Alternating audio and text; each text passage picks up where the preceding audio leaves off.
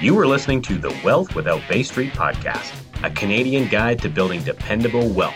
Join your hosts, Richard Canfield and Jason Lowe, as they unlock the secrets to creating financial peace of mind in an uncertain world. Discover the strategies and mindsets to a financial future that you can bank on. Discover the money advantage that's available to you and your family. Create generational wealth. All this is possible. We're joined together by the co-founders of the Money Advantage podcast, uh, Rachel Marshall and Bruce Wehner, both wonderful individuals, have an incredible podcast, and we encourage our listeners to check them out. Now, Rachel is the co-founder and chief financial educator and content strategist at the Money Advantage. She's known for making money simple, fun, and doable. And she has an interesting story she's going to tell us about her near death experience, how that's shaped her method of teaching people about finances in a, in a, in a new way. Bruce is the lead advisor of the Money Advantage, and he designs and communicates the individualized solutions to help their clients increase cash flow and financial control. He is also also an authorized infinite banking practitioner, and we had the pleasure to spend some good time with Bruce here recently at our annual think tank conference. We always see him down there, and uh, what a wonderful event that is. And we're blessed to have both of you with us today. And so, tell us a little bit about your journey starting the Money Advantage podcast and taking it to where it is today. So, Rachel, let me kick this kick it off this podcast just briefly, and then we'll go from there. So, several years ago, you guys have been in the industry a long time you know, we're sitting around St. Louis and we're just kind of getting tired of fighting with other producers in the industry that that were, you know, not not doing things correctly in our in our view. And when we say not doing things correctly, they weren't taking a full financial picture. They weren't looking at people's cash flows properly. They they weren't talking to people about their goals. They were just selling products. And, you know, but then we took a sympathetic view towards that. You know, we're like, you know, this industry is hard and people are trying to survive. And, you know, there's a lot of good good people in this industry that that haven't been trained properly. You guys know the the insurance companies oh, yeah. don't they don't really train people. Uh, you know, they they put a they put a vice president of of regional marketing out there, you know, or a vice president or a regional guy or whatever you want to call them out there, and they they're supposed to help you, but most of the time, those are people that failed in the industry to, to begin with. So That's they right. got to go. To, they got to go to home office.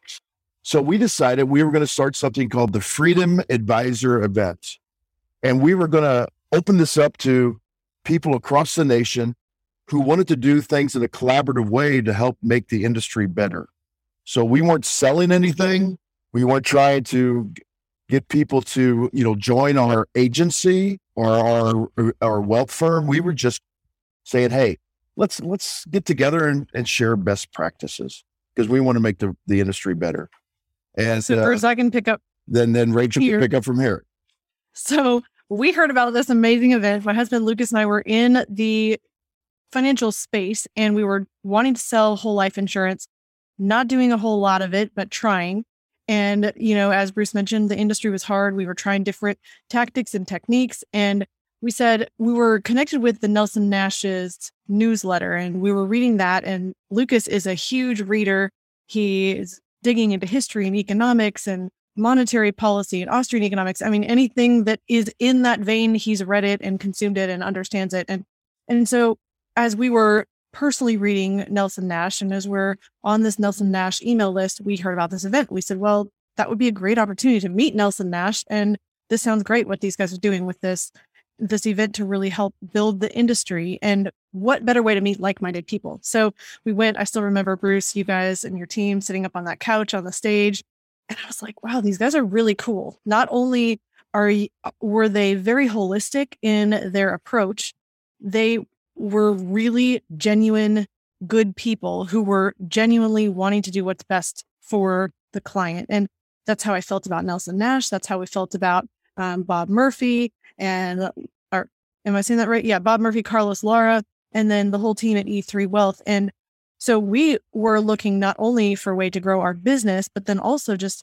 for even mentorship and saying, how do we continue to grow and do things better? How do we serve clients more effectively? And we knew that some kind of a long term relationship with somebody at E3 was going to materialize at some point. And so then it was a while later, we were camping and we had this idea. I was creating videos on YouTube and, and that was going well. I was providing pretty high level education about saving and investing and storing your cash and just really high level information about infinite banking. And we said, really, we wanted something that could put a lot more teeth and meat into this and provide a lot more substance. Whereas we know these concepts well, but how can we make sure that people are getting all of the details that they need as well? And Lucas called Bruce and said, Hey, would you do a podcast with Rachel? And Bruce said yes. And really, we've seen Bruce as a mentor and a leader in this space and just a stellar Bruce. I don't tell you often enough how how much we think of you. And and really that is what started this whole journey, saying how can we help educate people more effectively to give them the tools they need to be able to confidently make decisions, not just try to sell them, not just try to share all the things that sound too good to be true, but really to unpack it. And so through I think four and a half years of podcasting now together, I've learned a lot. We've been able to reach a lot of people. We've had a lot of people reach out to us. And that's really been the journey of the money advantage, which sometimes I think the money advantage, what do people think when they hear that term? I mean, obviously, if you have money, it's an advantage, but I hope that people see that it's deeper than that. There is a way to use your money in a way that provides a greater advantage to you and your ultimate life and the goals that you have and, and the outcomes that you have that you want and we're helping people have that advantage with their money. Mic drop. Yeah, I was gonna say. Rich, uh, there you go. I'll be back later. I'll go ahead and take over, guys. yeah, it reminds me of you know something that that Nelson did such a wonderful job at through through all the years that we were blessed to know him, is that he wouldn't explain to you what you need to understand. He would share knowledge and then ask you what your understanding of what he explained is what it, what does this mean to you? Yeah. And the the industry to to Bruce's uh, point earlier, the industry's got it completely backward for the most part.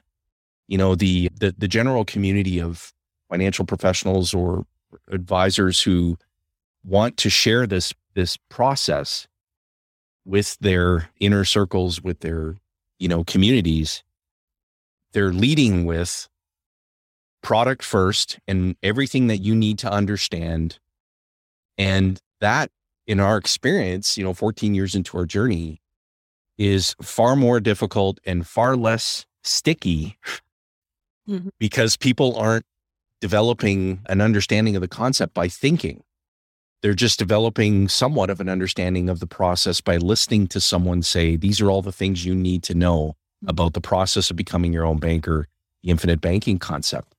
And for folks like like Bruce, who uh, uh, Bruce, you've always been kind to me. You, you're just a consummate professional, and anytime I've heard you talk at Think Tank, you you really you're coming from a place of integrity. Like you really want people to grasp it, and the tools that you use to to develop a really clear understanding of what people how they're structured financially, what outcomes are they looking to achieve, and how this process can be a great you know, uh, advantage, no pun intended, but we need to to really continue to to get our message out there uh, the way that Nelson intended it. And before he passed away, he shared with us he was he was quite clear that he wanted to make sure that people understood that this is all about the message, not the man. You know, we we do I think a very good job in our community of giving credit where credit is due and and really honoring Nelson and his legacy but he really wants people to honor the message. And so that's that's beautiful. Jason, if I can just share something on that. I was thinking the other day how much more transformational it is to engage with material rather than just hear someone else talk about it. Yeah. And and I think that this is really important even for listeners to the show. I mean, we were just discussing a scripture passage for Lent that we're doing with our kids right now. And it was a question that we had to think through in our own life and apply it and come up with a story of where it related to us. And, you know, you can say, well, let me just pass because I'm just going to hear what everyone else has to say and I'm just going to pass. But that doesn't really transform you or make it stick. And it's the same thing with coaching. It's the same thing with making decisions in your financial life that if you're just listening and you're not doing something with the information and talking about what it means to you, it's not fully making that transformation in your life. And so then we just had Rabbi Daniel Lapin on our podcast just the other day, and he was talking about the financial value of reading over watching. And I thought, well, you know, yeah, watching is still good because you can watch educational content like The Money Advantage and like Wealth Without Bay Street. You can watch something that is going to fill your mind with good thoughts. You can learn through watching or or through audiobooks. What about audiobooks and and he was talking about the true value of reading. Now he was basically differentiating between reading books versus watching television. So you can imagine the dynamic of just watching television is not necessarily going to improve your mind. But if you think about it though you can listen to a story you can listen to a talk and walk away and and say that was an amazing talk but forget what it was the next day but if somebody asks you what you think about that or what you would say if you were on stage, all of a sudden things change. And so that's part of the value of teaching. I think that's part of the value of, uh, I mean, all of us know that as soon as we learn something, if we can go turn around and teach that or somehow work with that information and help somebody else gain the, the understanding, then it benefits us more powerfully as a teacher. But I think anyone listening can do that as well. You can teach to your children, you can teach to a friend, or simply get into a conversation with an advisor where you're working with the information, not just listening about it. Reminds me of something that Nelson talked about frequently, and it was a message that he learned from the gentleman who started Piper Airplanes. And he said that you may have the best message in the world. You may have the best delivery system in the world. He was talking about the telephone. But if you don't have a person listening on the other end, you don't have this thing. And and so the Money Advantage podcast, what we're doing here with Bay Street and, and, and many of our colleagues who have similar mediums that we're utilizing, we are simply trying to get what we believe is the best message in the world being Nelson's message out to as many people as possible. And we're just seeking those active listeners on the other end. And thanks to, you know, the mechanism of uh, the podcast platform and YouTube, et cetera, we're, we're able to find those individuals more, more importantly, they're able to find us. They're seeking that message. They're seeking some method is meth- method, a mechanism of financial change and empowerment in their life because they haven't had it. And so they're grasping for that, that thing that's going to help them meet their objectives, give them the financial peace that they're looking for and the clarity that they want on their financial life and, and the active steps. But like you said, Rachel, nothing happens if you don't book that first phone call. If you don't start the engagement process of doing the activity to take yourself down that road. And that, that means meeting with a coach, booking a time to, to speak with someone about how you can implement this in your life. Well, and, and recognizing too that, and we, we share this, this is just part of how, how we show up is that as a coach, we're responsible to you, not for you. Yeah. Because Nelson didn't title the book Taking Control of the Banking Function, provided someone else is doing all the work for you. he, he, he, he, titled it Becoming Your Own uh, banker, which means you you've got to a deep understanding of the problem so that the solution actually matters to you. And when Nelson coined his fifth golden rule to rethink your thinking, it's about developing the ability to rethink your thinking. And a coach can be very helpful in helping you to do that. But once you've begun to rethink your thinking, it's really that that the you know the heavy lifting cliche is is true. It's really entirely up to you because if you continue to abdicate the responsibility, you might understand the process. But if you continue to abdicate the responsibility, you're not truly becoming your own banker. You're, you're dependent upon uh, an advisor. You're dependent upon a coach to be the banker in your life because every single time you want to implement the process, you're reaching out to that person.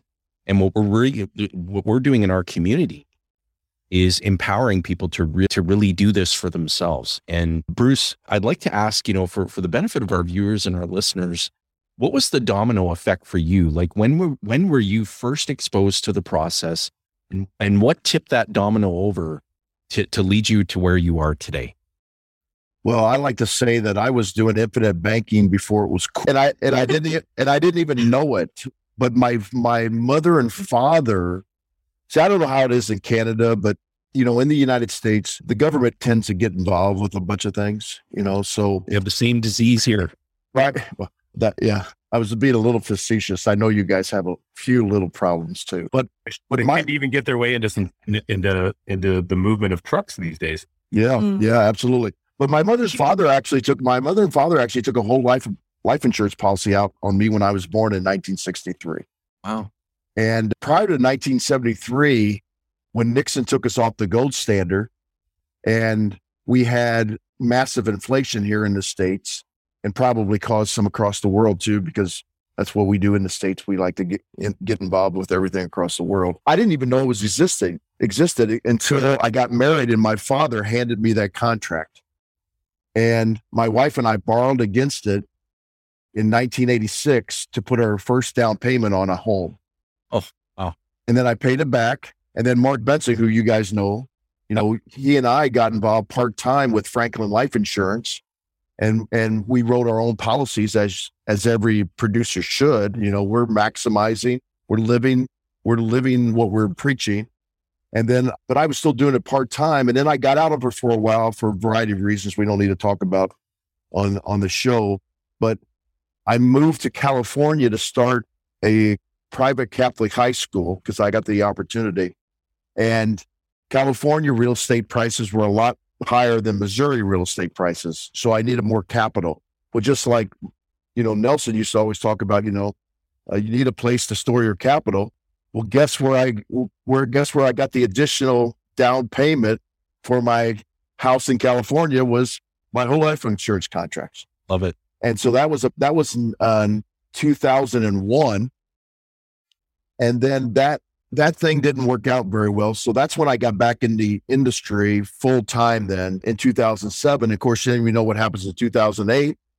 And Mark Benson and I, Mark Benson and I were, were kind of thinking, we've got to figure out what went wrong and also how to prevent it in the future.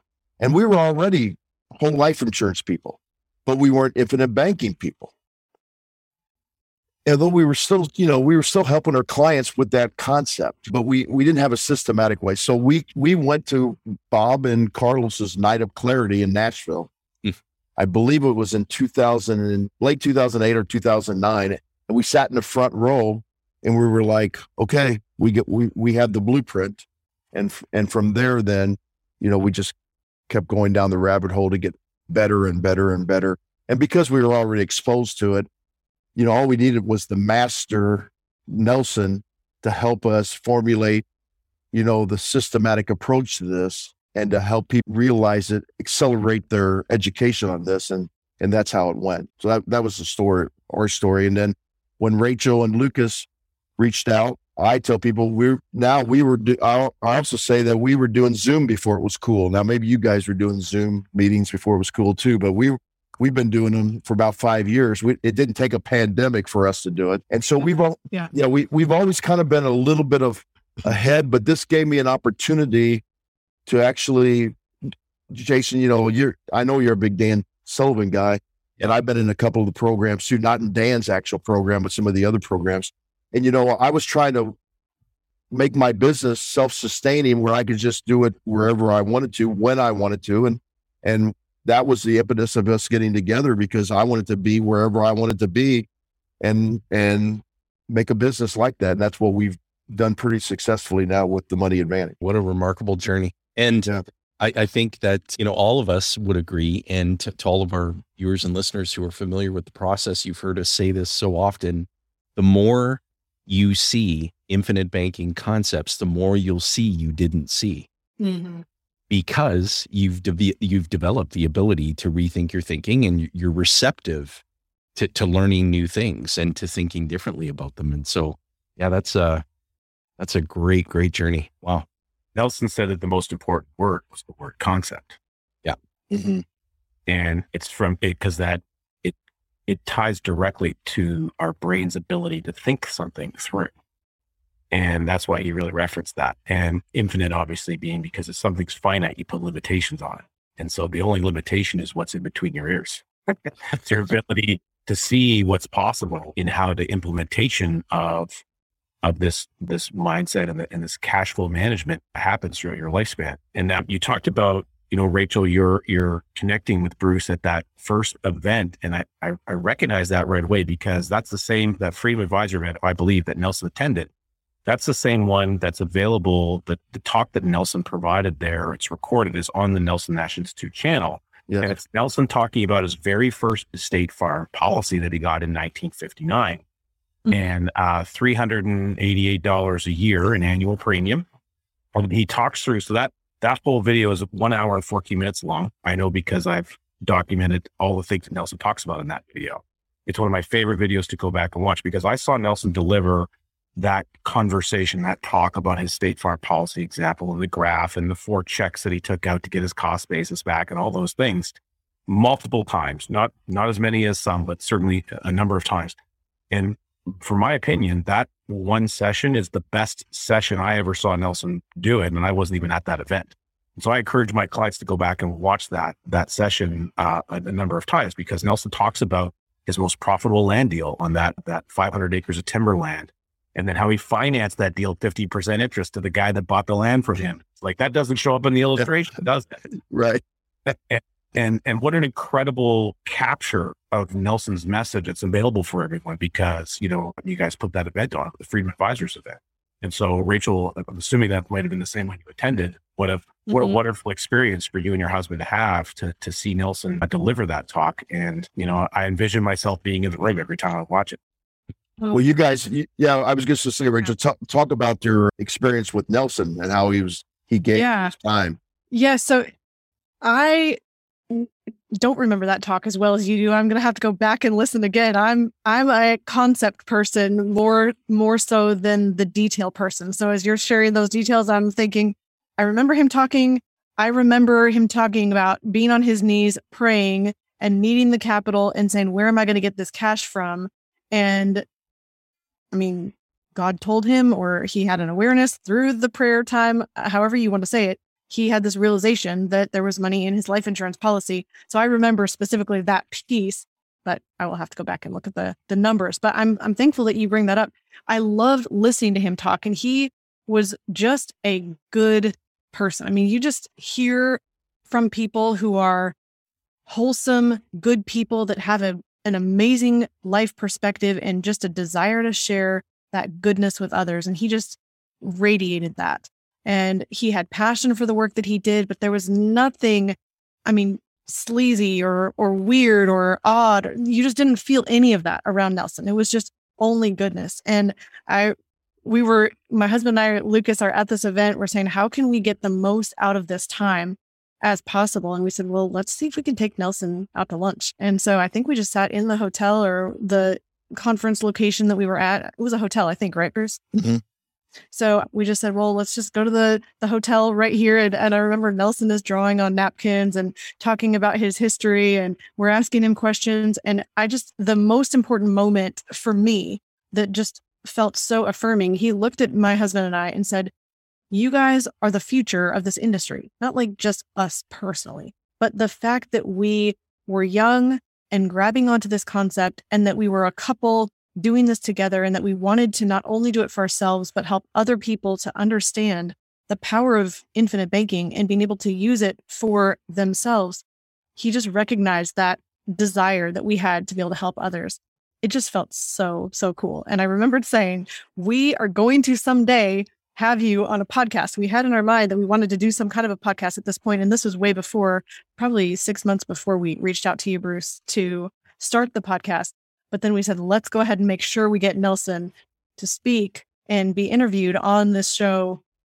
And and I knew that he was up in years, and there was that extra motivation to say, you know, I need to start this podcast before the end of his lifespan. And I was so thankful that we had that opportunity to interview him on our podcast. And this was several years ago now. So just such a, a beautiful legacy that he left. And I'm just so amazed that he did say it's a concept. It's a, a way of thinking. It's a framework, if you will, to be able to fit in so many of the challenges that people face financially and find a way to put control in someone's hands for the person who is willing to say, I am responsible for my own financial future. Yes, that's me. I will choose to become educated. I'll choose to make the right choices.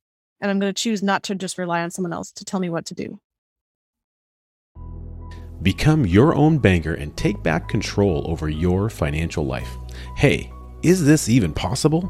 You may be asking, can I even do this? Well, you better believe it. In fact, it's easy to get going. So easy that we've put together a free report Seven Simple Steps to Becoming Your Own Banker. Download it right now. Go to 7steps.ca. That's 7steps.ca. Now let's get back to the episode. Amen to that. All day long. And, Yeah. you know, that's, oh, go ahead, Bruce. Well, I was just going to say, if we could circle back a little bit, Jason, Sure. you know, because I was so motivated having Rabbi Lapin on the other day. And, you know, when he talked about reading versus watching, I, I wanted to jump back into that because I really think it can help the listeners. Sure. Because even, you know, I, I consume a lot of documentaries. I'm actually a biology major. Well, I actually have a master's degree in biology. And so, you know, I love documentaries, especially nature documentaries. And I, but also, I, I also taught physical science. So I like the physical world and so on and so forth. So I like documentaries.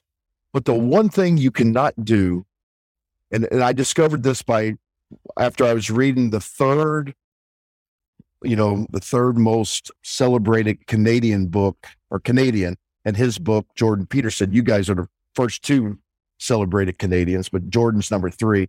I was reading his book after that, and it hit me, Rachel. I didn't tell you this yet. It hit me this. The reason that reading is much better than consuming by watching is you have the opportunity to stop and reflect and think before you before you move on.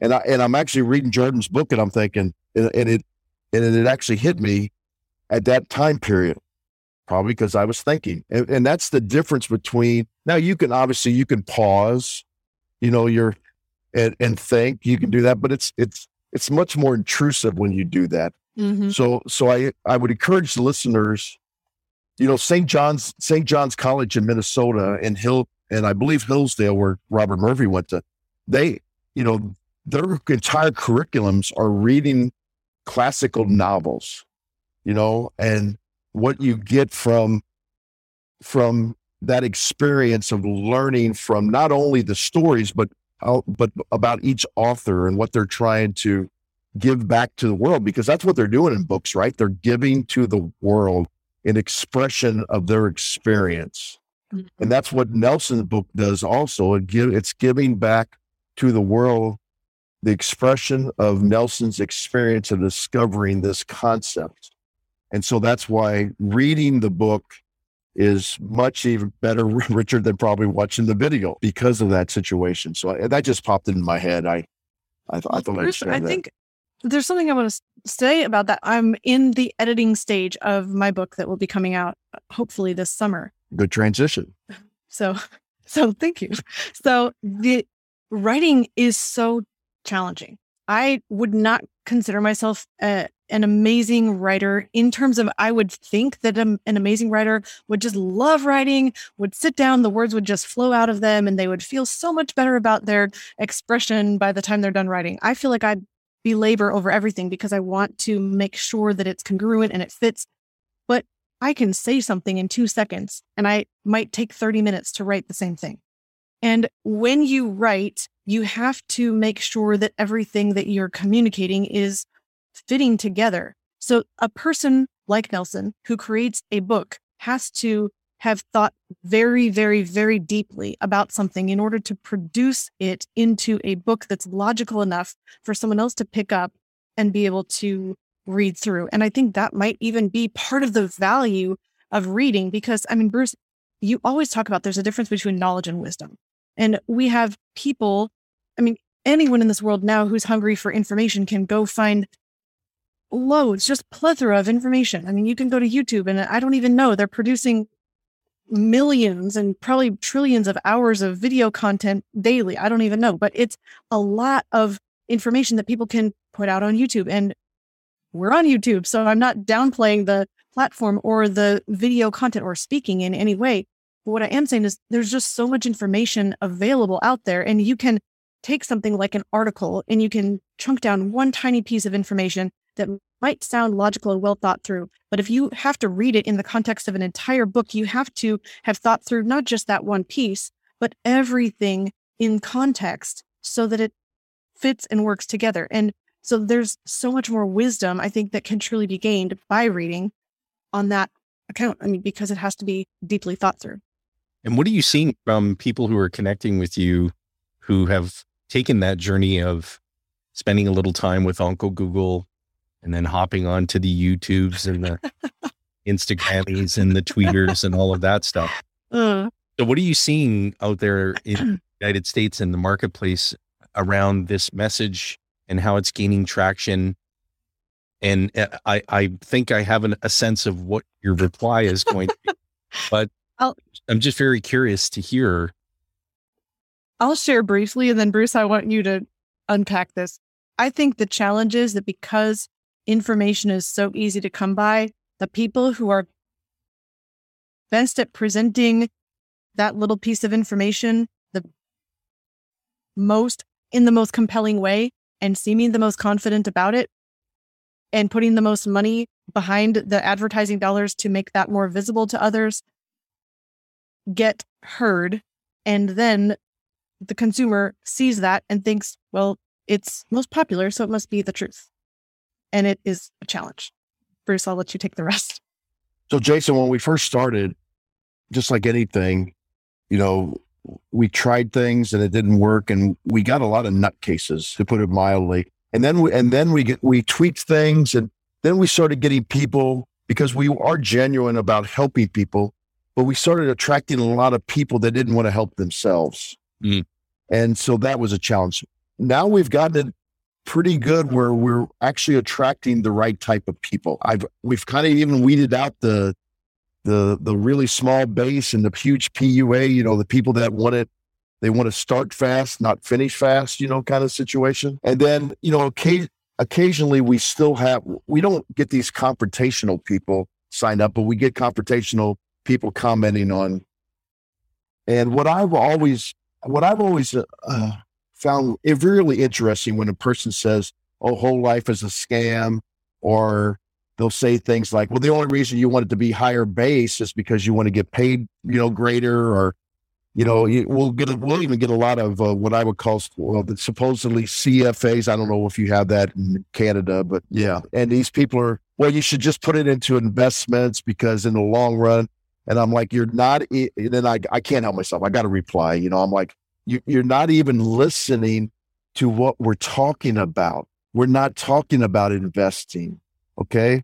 So please, you know, I do know that part of the CFA uh, exam has an insurance component. So you must not have done very well on that piece. You know, it, it, it, it really drives me crazy because, you know, what happens is people comment more on what they've heard rather than what they experience. Have you guys ever noticed that? So people say, "Well, I heard whole life is a bad a bad deal." Oh, have you ever had whole life? Well, no, I haven't. Well, then you really need to sit down with us so you can actually experience it because people that have actually had it actually love it, you know, because that's what they've experienced. So why people feel the need to comment on things they've heard rather than what they've experienced I don't understand. But we've we've done a, a pretty good job of tweaking it and dialing down the message. And and I took away some of the things from from the think tank that that not only you you presented, but the rest of the speakers presented. And and I don't know if I was talking to Richard about this, maybe I was talking to James about it, but the reason you should go to a think tank is because everybody needs to get back to fundamentals. The reason, you know, Dan Sullivan you should go to Dan Sullivan periodically is because you need to get back to fundamentals. Every great athletic person and entertainer, and they're they're kind of the highest compensated people in the world. Yeah, they get back to fundamentals all the time. I I, I heard somebody comment on this the other day. Think about it: professionals, people that are professional, they hire coaches. Amateurs don't hire coaches. Mm-hmm. So if you want to be a professional, you need to get some coaches. That's right. And so many people out there are trying to do things where they get paid in an amateur way because they're not getting coaches to help them along in their journey. So, you know, I just think if if we can continue to stick with the message, because James and I had lunch two, well, before the pandemic started. So I guess it's actually three because the one was, you know, electronic, Zoom, you know, virtual, whatever you want to call it. And, you know, I, I tried to bring up the whole 1090 to James three years ago. And James was like, hey, don't even pay attention to those people. You know, he, he, did, he didn't even want to talk about it. He probably doesn't even remember it. And if he sees this podcast, he's probably going to go, I didn't say that because now, because now he's so passionate about it. Not as passionate as Ryan is, but, you know, about straightening out, but it's starting to go away. I really see that this it's starting to go away. And why is it going away? It's the same reason why all these other fads have gone away. Mm-hmm. It, because it's not it's not uh, set up in good sound fundamentals. Right. And it'll be like, oh, look over here, look over here. People look over there for a while, but then they they real they're going to realize that no, this doesn't really work. So I would encourage any because I know we have a lot of financial advisors and insurance producers listen to our podcast. I'm sure you do too. Oh yeah. But, so I would encourage them to continue to. They're doing a good job right now by listening to podcasts, but get other professional coaching and and become a part of the Nelson Nash Institute too. When you talk about going back to the basics, we have to remind ourselves that our clients need to do that too. Mm-hmm. Yes. And so, one of our approaches in having conversations with clients in our we we host quarterly client group coaching to bring like-minded people together so that clients don't feel like they're a lone ranger. They're actually networking getting to know developing relationships within the client community. But we're continually going back to the fundamentals the essence of the process. If you were to i i would wager i mean i'm not a i'm not a betting person but i would wager that if you if you put a group of professionals together in a room, and then you put a group of clients who believe they're practicing the process, and you asked one question Can you describe to us what the problem is and what the essence of the process of becoming your own banker is? And the array of answers that you would get would would just blow your mind. Mm-hmm. And so it's continually reinforcing that with our clients as well. That and Nelson does such a great job describing it when he in the the when he talks about use it or lose it. And he was just discussing EVA, the, the whole focus of that particular part of the book was about economic value add. But he made some really good points in there about making this a lifestyle. And that's really what the, the concept, the process is all about. It's not a financial plan. It's about making it a lifestyle because if you don't continue to train, if you fuss too much, like what you were describing about all this 1090 nonsense and focusing on all the, as Nelson would say, majoring in the minors, and you make training short shrift, then you're you're going to lose it. The knowledge is going to escape you. Mm-hmm. And the the the shallow all I need to do is read a book and sell someone a policy, and now they're practicing a process is just amateur night at the arena. To your point, Bruce, like if you want to be the best, then uh, I believe our clients want to be the best in practicing this process in their lives. So we've got to get them back to the basics too at, at, at a at a higher frequency than I think we believe we should be it, it should be even more frequent. Mm-hmm. Yeah, I, and that's one of the things I I took away. You know, we have a private Facebook page, but Rachel and I are working on videos now with our po- podcasts that can, can turn into videos so that we can share those with people. But uh, you know, you just gave us another about getting our clients stick together. We've had clients on the podcast before, but I think we probably ought to get our clients together that would be fascinating. Yeah, I think that would be great. It'd be amazing what kind of conversations come out of it, especially when you do the, the breakout rooms. And again, going back to the fundamentals in, in Nelson's book. So we always re- reference the book all the time. And I tell people flat out. So I was on a call right before we went live here on our, on our session. And I was speaking to a gentleman who's referred by a client, and he's had, you know, conversations over the last six years with this client of mine, but he hasn't read the book. He's maybe watched two little two videos, a couple things. Then he said he has a cousin that has a life insurance. Okay, great. So he doesn't really do anything yet. And I said, okay, cool. Well, the great news is you have a massive opportunity to, to get a lot of education and to make a decision if this is something you want to do in your life. Because as you said to him, I said, this book, this 92 pages in this book has changed every aspect of my life, including my financial life, but not limited to. There's not a single, I, single component of my, my world that is not shook and impacted in a positive way by the essence of what is in this book.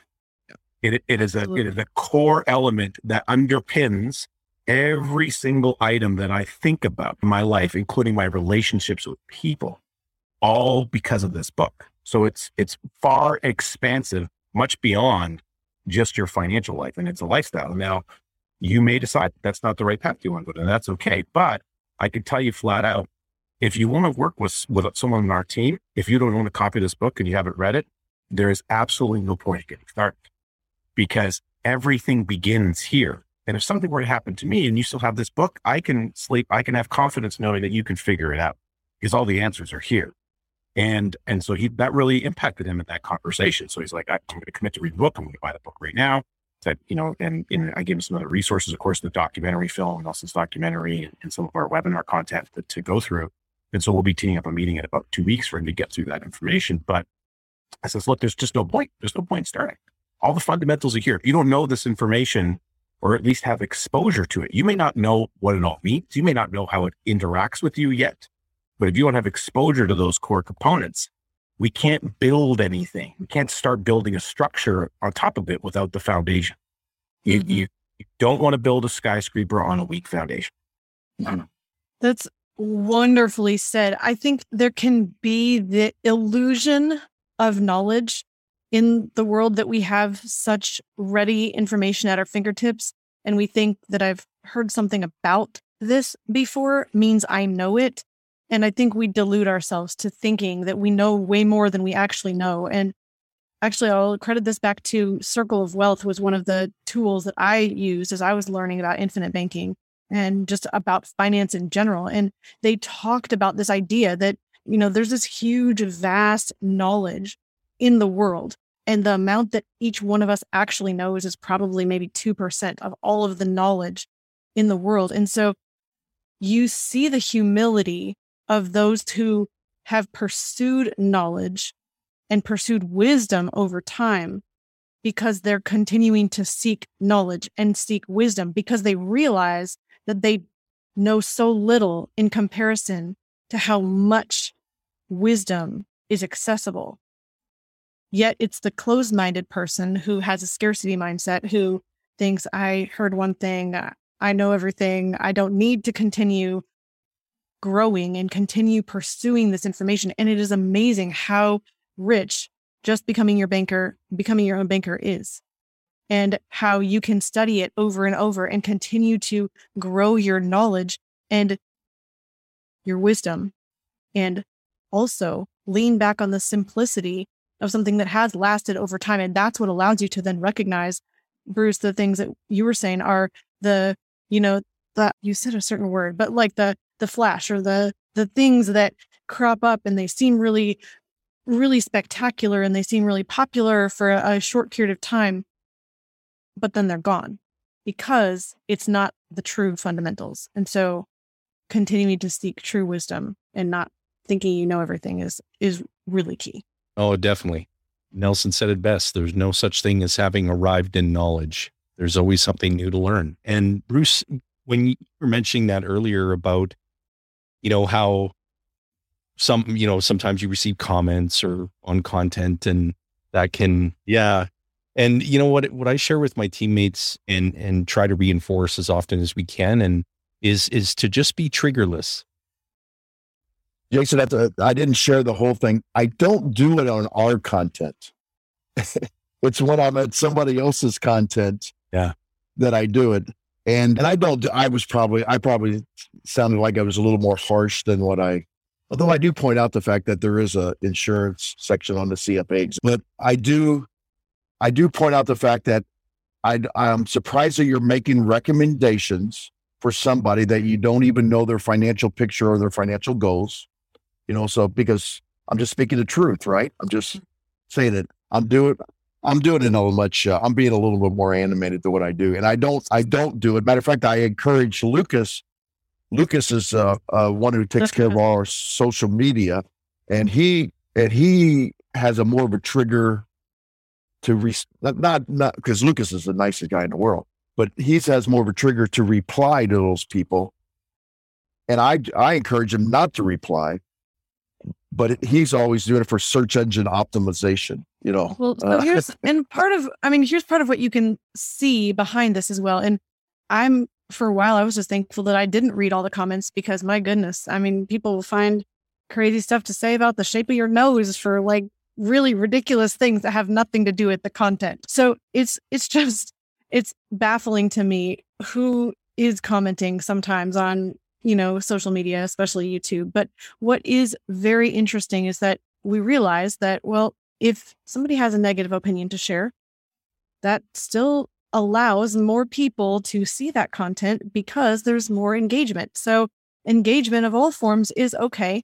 And what we also know is that when somebody shares a question or even, you know, sometimes there's those those comments that you know are not really questions, they're more like instigating or they just want to argue. And so there's those.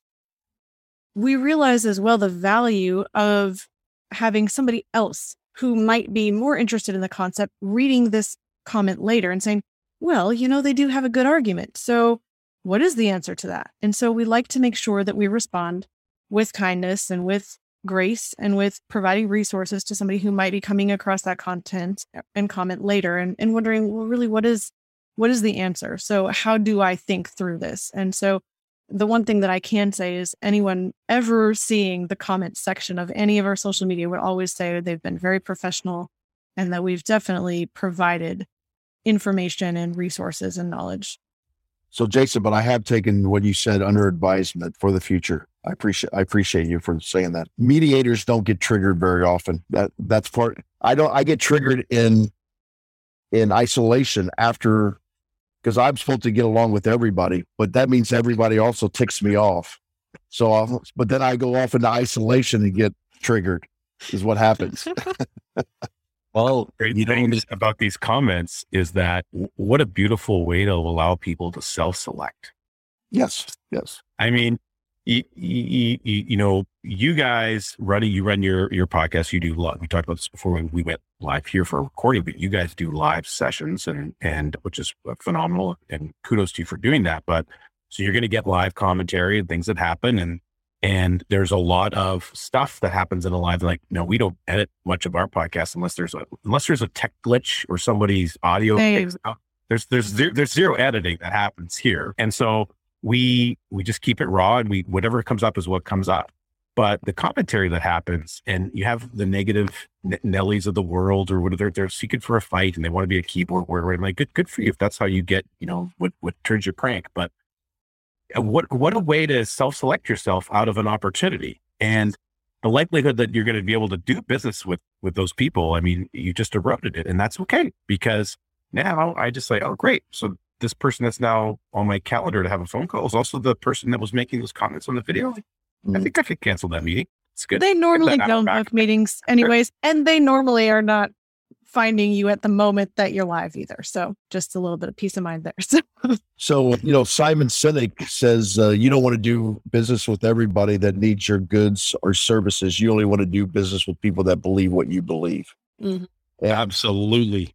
Yes, and and and we actually, in the early parts of it, you know, we were trying to help everybody, you know, see the light. And Richard, you're exactly right. Now now we just you know really concentrate on the like-minded people and let the other people self-select. And we've got our messages has helped do that you know uh, along the way. So yeah i agree with that a hundred percent. Nelson used to say you know and anyone asked him you know what was it you well do you ever have the gut feeling there's something fundamental yeah. we live in? Yeah. Give me 20 bucks buy this book.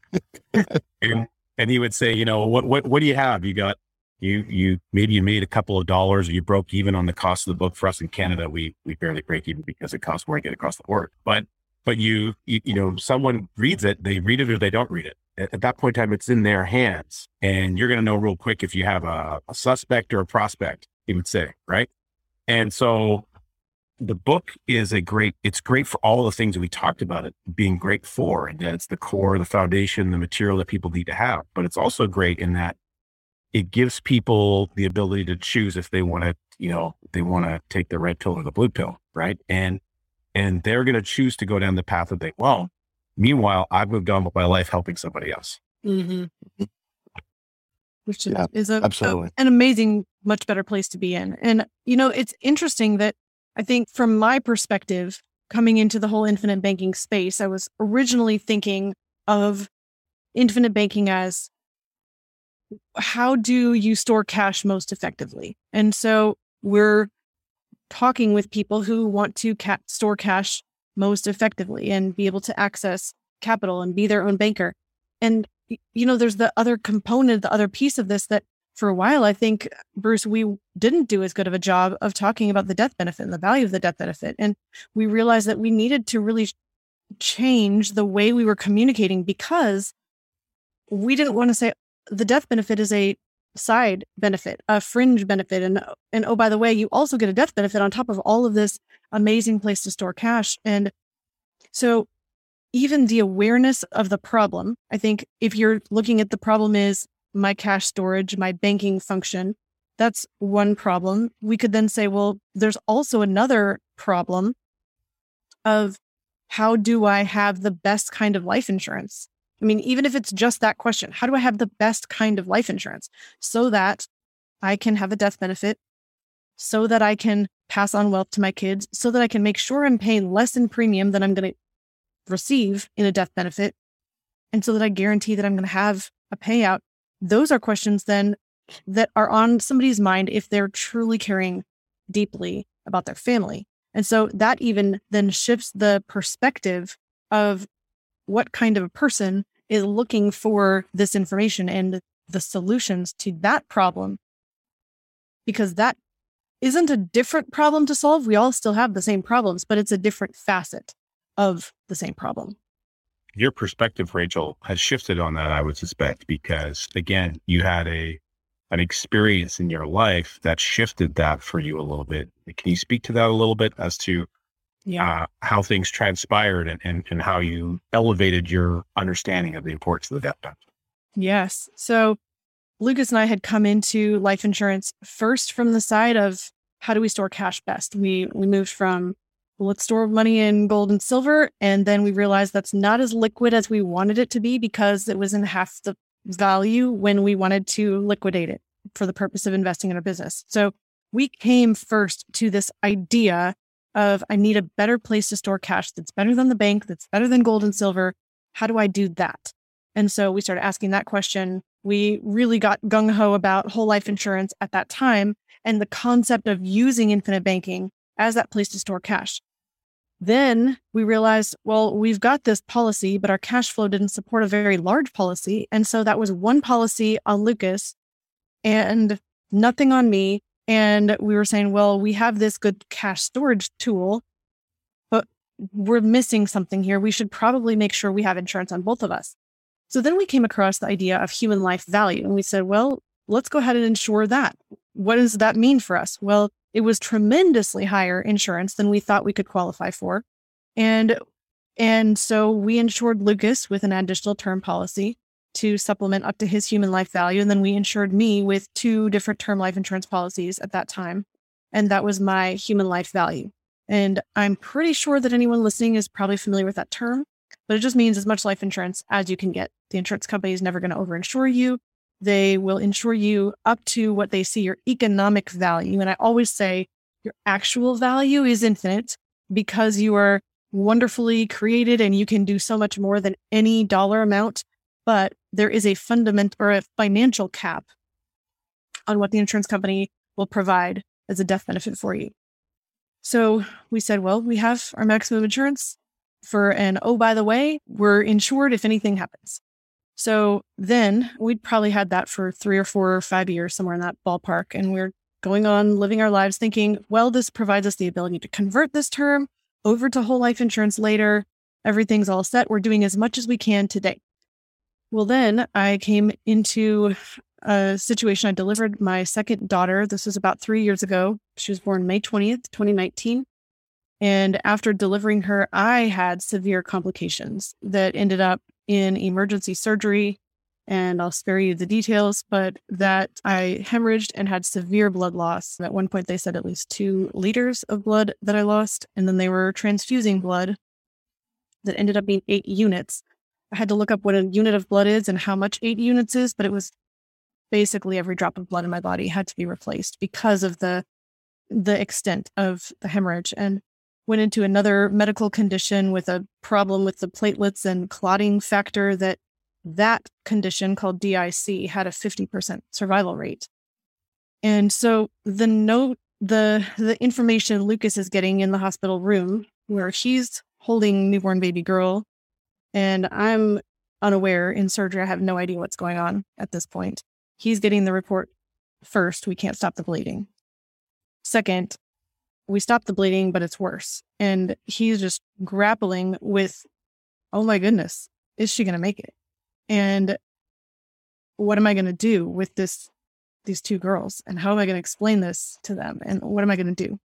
And of course, we're people of faith and he's praying as well. And he's having confidence in, in God, but that's a terrifying situation to face. And at one point, he said his mind went to the the point and the fact of realizing at least there is life insurance. And if something happens, I'm not going to have to tomorrow go back to work and try to figure out how do I have a full time nanny to take care of this brand new newborn baby. At least I'll be able to figure things out. And when I came to, it was about four hours later. I woke up from being unconscious for about 45 minutes. And guys, I, I seriously have no idea how I'm still standing here today. It was that miraculous of a recovery looking back, I realized that that death benefit could have tremendously saved my family. I didn't, I had no indicators that anything bad was going to happen. I mean, my, I'm perfectly healthy. Pregnancy was going wonderfully. Baby was healthy. We were just excited to have another baby in the family. And all of a sudden, our family was almost body slammed with this tr- tremendous acute crisis that thankfully I, I lived but really it made me think completely differently, not just about life insurance, because I could have just had the awareness, well, everyone should have whole life insurance and as much death benefit as they could. But it really got us thinking even deeper that my life and my moments are not guaranteed. My husband's are not either. And if at any point something happened to both of us, there would be all the money that our kids would ever need to be able to handle their life and make decisions and have an inheritance.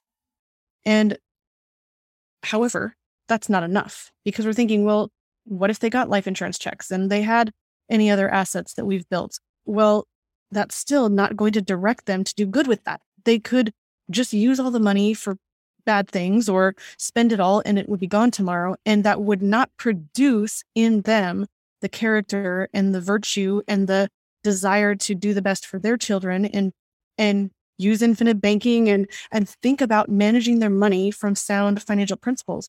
So we realized that so much more was needed in terms of guidance to steward these resources of our family, not just money.